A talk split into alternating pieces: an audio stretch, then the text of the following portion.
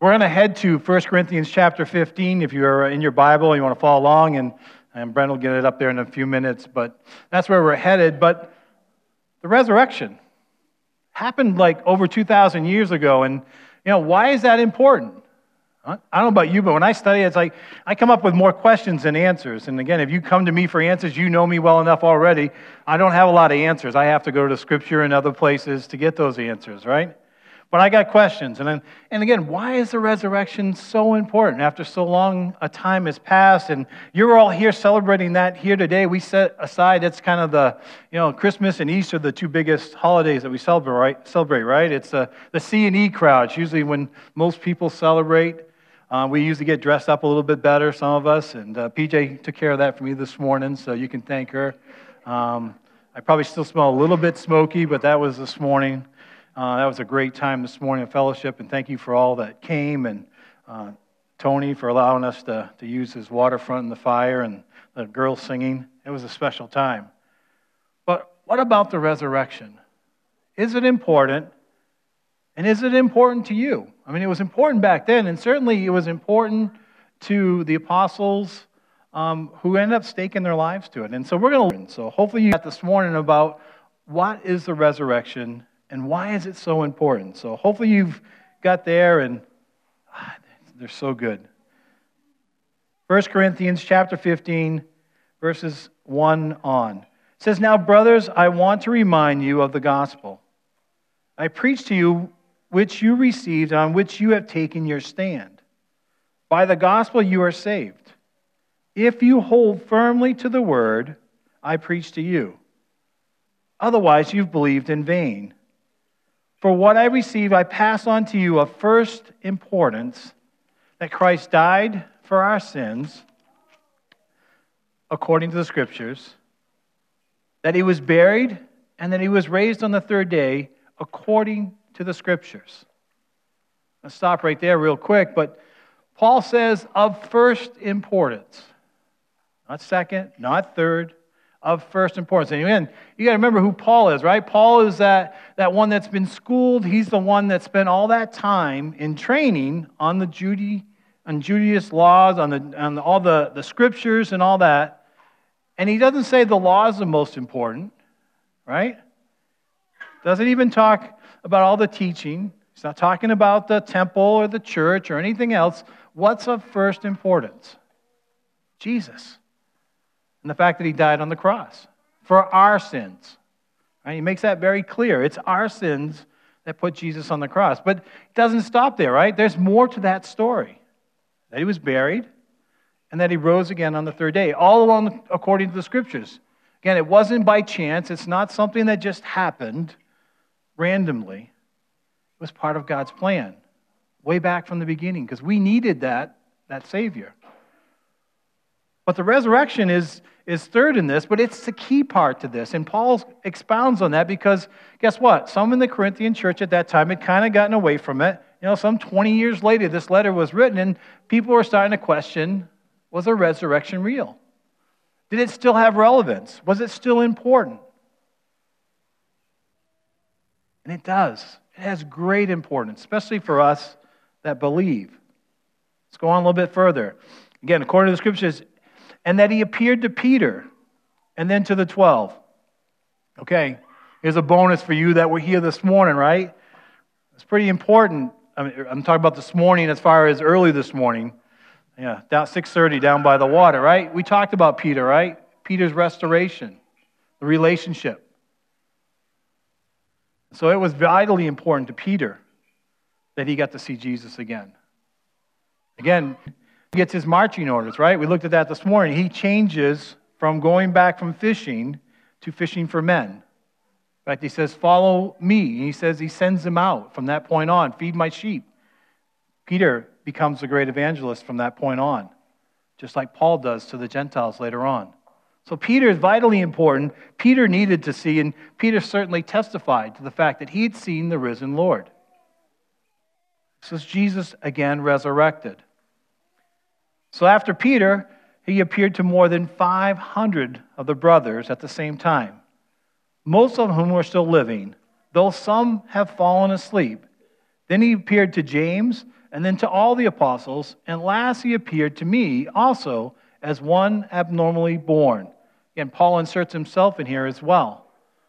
But over 500. It wasn't just a figment of someone's imagination. It wasn't someone that was a, a, thought maybe they seen a ghost or a sign. I don't know how many of you have read the, the book by Lee Strobel. That's one more current. There's some other folks as well, but um, The Case for Christ, right? And he actually takes a look at that and he goes back and trying to, as an unbeliever, trying to prove that the Bible is false and that Jesus didn't rise from the dead. And there's all these theories that run amok, and they're still out there, believe it or not. There's some people that still try to scientifically figure out how someone could survive the crucifixion, and maybe they weren't really buried, and maybe the body was really taken, and that Jesus really didn't rise from the dead. But guess what? Even in Lee Strobel and even for us, we know it to be true. And 500 people is it's a pretty good witness, right? If you were a, a, a, police officer and you could have 500 witnesses to a crime, right? You'd have a pretty strong case. It would take, take a really, really good lawyer or a really corrupt judge in order to let someone off on that, to disprove that. So we have these witnesses. We have it recorded in Scripture that Jesus appeared. He was raised from the dead. Paul goes on about himself. He says, For I'm the least of the apostles, and do not even deserve to be called an apostle, because I persecuted the church of God. But by the grace of God, I am what I am, and his grace to me was not without effect. Don't miss that, right? Paul was struck by the grace of God. It wasn't by his work, it wasn't by his knowledge, nothing that he did, but purely by the grace of God. Paul knew who he was, and Paul was continually, I think, struggling with maintaining, keeping humble, but he gets it many in his letters. He says, Hey, I don't even deserve to be here, but God's chosen to use me. Video, I didn't plan it, but you know, my elders are really good at keeping me humble. You got to see that video of me up there trying to dance, and again, that's about as much as you get. You saw it was mostly hands and not a lot of feet because I'm not that coordinated. I can't put it all together. It just, it just doesn't work. It's more like a dancing bear or something. But, but it's true. Keeping humble is important, especially when we're speaking about God. And, and Paul realized that, and he's, you know, he's amazed by the grace of God and how God's grace upon his life.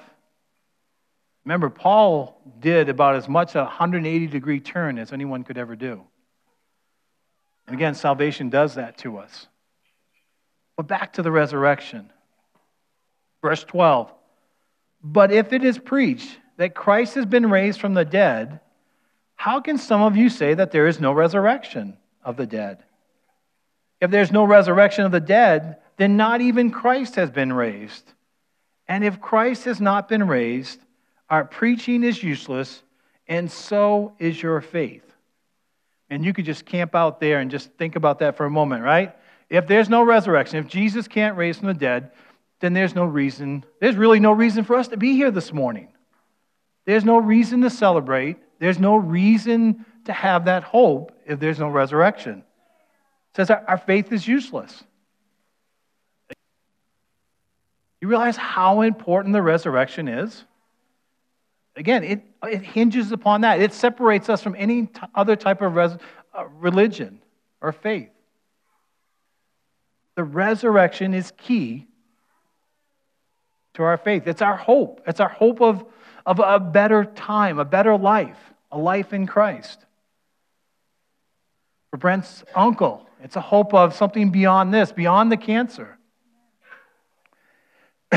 it's important to our lives because sometimes we forget, we struggle with things of life. Sometimes we need that reminder this is not all there is. This is only temporal, it's only here for a while. I know I need that encouragement, and I'm sure you do at times as well. And if that's not enough, Paul continues on, again, in his, his style of writing to make the argument, to make the case. Verse 15 More than that, we are then found to be false witnesses about God. For we've testified about God that he raised Christ from the dead. But if he did not raise him, in fact, the dead are not raised, For if the dead are not raised, then Christ has not been raised either. And if Christ has not been raised, your faith is futile. And you are still in your sins. Oh, what a place to be trapped, huh?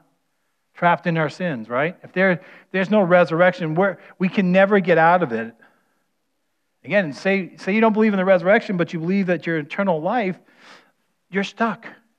There's no hope. Resurrection is that hope that we're not going to have to continually deal with sin and death and destruction. That should excite you at least a little bit. Verse 18. Then those who have also fallen asleep. And again, fallen asleep here in the, the context is just a nice way of saying those who have died already. But that's what the fallen asleep means. They're, they're just not here, they're not with us no longer. In Christ, they're lost. If only for this life we have hope in Christ, we are to be pitied more than all men.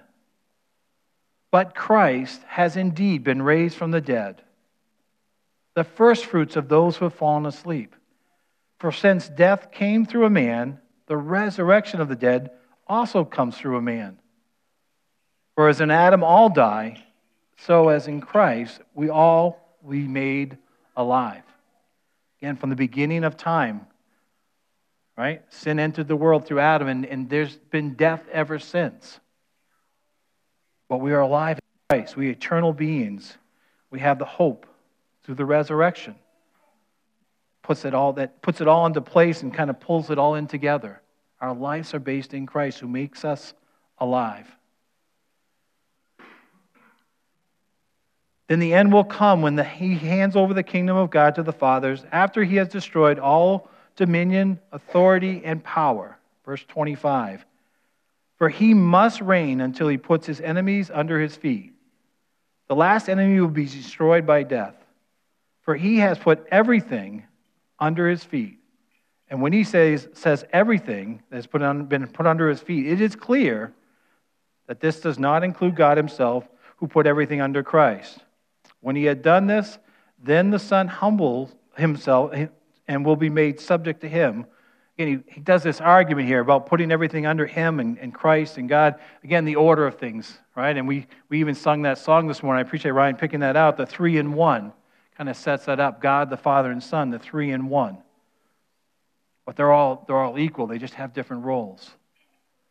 I'm not going to get in trying to explain the Trinity this morning because that's a, a tough subject. But I mean, it, it does, in the simplest form, that's what he's saying. Then he gets back to the argument. Now, if there is no resurrection, what will those do who are baptized for the dead? If the dead are not raised at all, why are people baptized for them? And as for us, why do we endanger ourselves every hour? I die every day. I mean, that, brothers, just as surely as glory over you in Christ Jesus our Lord, it is fought with wild beasts in Ephesus for merely human reasons. What have I gained if the dead are not raised? Therefore, let us eat and drink, for tomorrow we die. Right? If really, if there is no resurrection and if there is no hope, then why bother? Why don't we just enjoy life as it is right now? Right? Just eat, drink. In fact, the older versions say, eat, drink, and be merry, for tomorrow we die. It was a common saying in that day, right? Why bother? Well, why bother is because we know as believers, we do have that hope, and it does matter how we live our lives. Certainly mattered to these early church fathers. Paul's alluding to it, but if you look at the life, church history of the apostles, they died horrible deaths. John's the only one that escaped with old age, but I'm not so sure that that was even a great life to live. If you look at Paul's life, he was in prison many times, he had been beaten. I mean, uh, John, I'm sorry, martyr. Did I say John? I'm not sure if I said John, but John's the one that, that kind of comes through, but the rest of them were all martyred horrifically. And they were constantly facing the threat of death. So, did it mean something to them? Did the resurrection mean something to them? Yeah, certainly. Resurrection meant a lot to them, it meant their lives. Again, resurrection should mean something in our lives as well. We should live differently in light of the resurrection. Just going to round out the last of this here and, and then pull this together. Do not be misled. Bad company corrupts good character. Come back to your senses as you ought to, and stop sinning, for those are some who are ignorant of God. I say this to shame you, right? Paul's encouraging them hey, you need to stop sinning. You, are not living your life in light of what Jesus has done anymore. You're not living as though it matters to God. Again, it's a source of encouragement. It's a, it's a striving to be more and more like Christ because it does matter. It matters if we share the gospel or not. So Brett and I were, were, were praying about that. And again, family is probably one of the toughest. It really is because we have a relationship. We have to risk something to share with our family quite often. A stranger on the street, it's not as difficult. We, we don't have a relationship with them. So we can kind of just dole it out and, and hope that it sticks. And but again, that it still takes some effort. But family is tough. But if we care about that person, if we care about that family member, and, and we do believe that there's a heaven and a hell, then it matters. And it should be important. And again, how we live is part of that testimony a changed life. Again, because of the resurrection goes on here with the, the question. And again, I can't don't have time this morning, nor do I want to take time to work all the way through this, but I would encourage you this week to, to read the rest of chapter 15. But just let me give you a little bit more here as, as Paul makes this, this continuing argument about how important the resurrection is. He says, Someone may ask you, How are the dead raised? With what kind of body will they come? How foolish. What you sow does not come to life unless it dies. When you sow, you do not plant the body that will be, but just a seed, perhaps of wheat or something else. But God gives you a body that He has determined, and to each of you, each kind, He will send and gives His own body. All flesh is not the same. Men have one kind of flesh, and animals have another, birds another, fish another. There are also heavenly bodies, and the heavenly bodies is the one kind, and the splendor of the earthly bodies is another. And Again, he goes on basically to say the body that we have now is dying, and that we're going to get a new body. As I'm getting older and, and moving along in life a little bit, guess what? This body is groaning, it's making aches and pains, and it hurts sometimes. There's things that just plain hurt. I don't know how this is, but I don't know about you this morning, but when I woke up, I had pains this morning just getting out of bed, and I did nothing in my sleep other than sleep. But as I'm getting older, it's groaning, it's starting to die off piece by piece. Sometimes it gets accelerated through diseases and, and illnesses and other things. But again, the hope of the resurrection is guess what? I'm going to get a new body. I'm going to get a body that actually can dance. You know, that's pretty cool. That probably is good for a lot of you. But no, but it's so true. We're going to have a body that's not going to be corrupted by sin. We're going to have a body that's not affected by this world. There's no more pain, there's no more sorrow, there's no more tears. So the resurrection is vitally important to that. And again, it should give you encouragement. Guess what? We get a new body. We get to spend eternity with Jesus Christ as believers. All because we believe that God died on the cross for our sins, that he was buried, and that he rose again, which was predicted in the scriptures. So I just want to encourage you today that there is more to this world than what we see. There is hope through the resurrection of Jesus Christ. I just want to encourage you with that this morning. So just bow with me quickly, please, as the praise team comes up and closes us in song and worship. And appreciate you being here this morning. Gracious Heavenly Father, we just thank you so much for the work on the cross that you did for us. Lord, we do thank you for the resurrection that we are celebrating here today. Thank you for the hope that we have in you. Lord, that this is not all there is, that our faith is not futile, our faith matters to you and how we live our lives. Lord, help us to share that with others who do not know you. And Lord, may we look forward to that day ahead when that you raise us with you. Lord, we love you and we praise you in Jesus' name. Amen.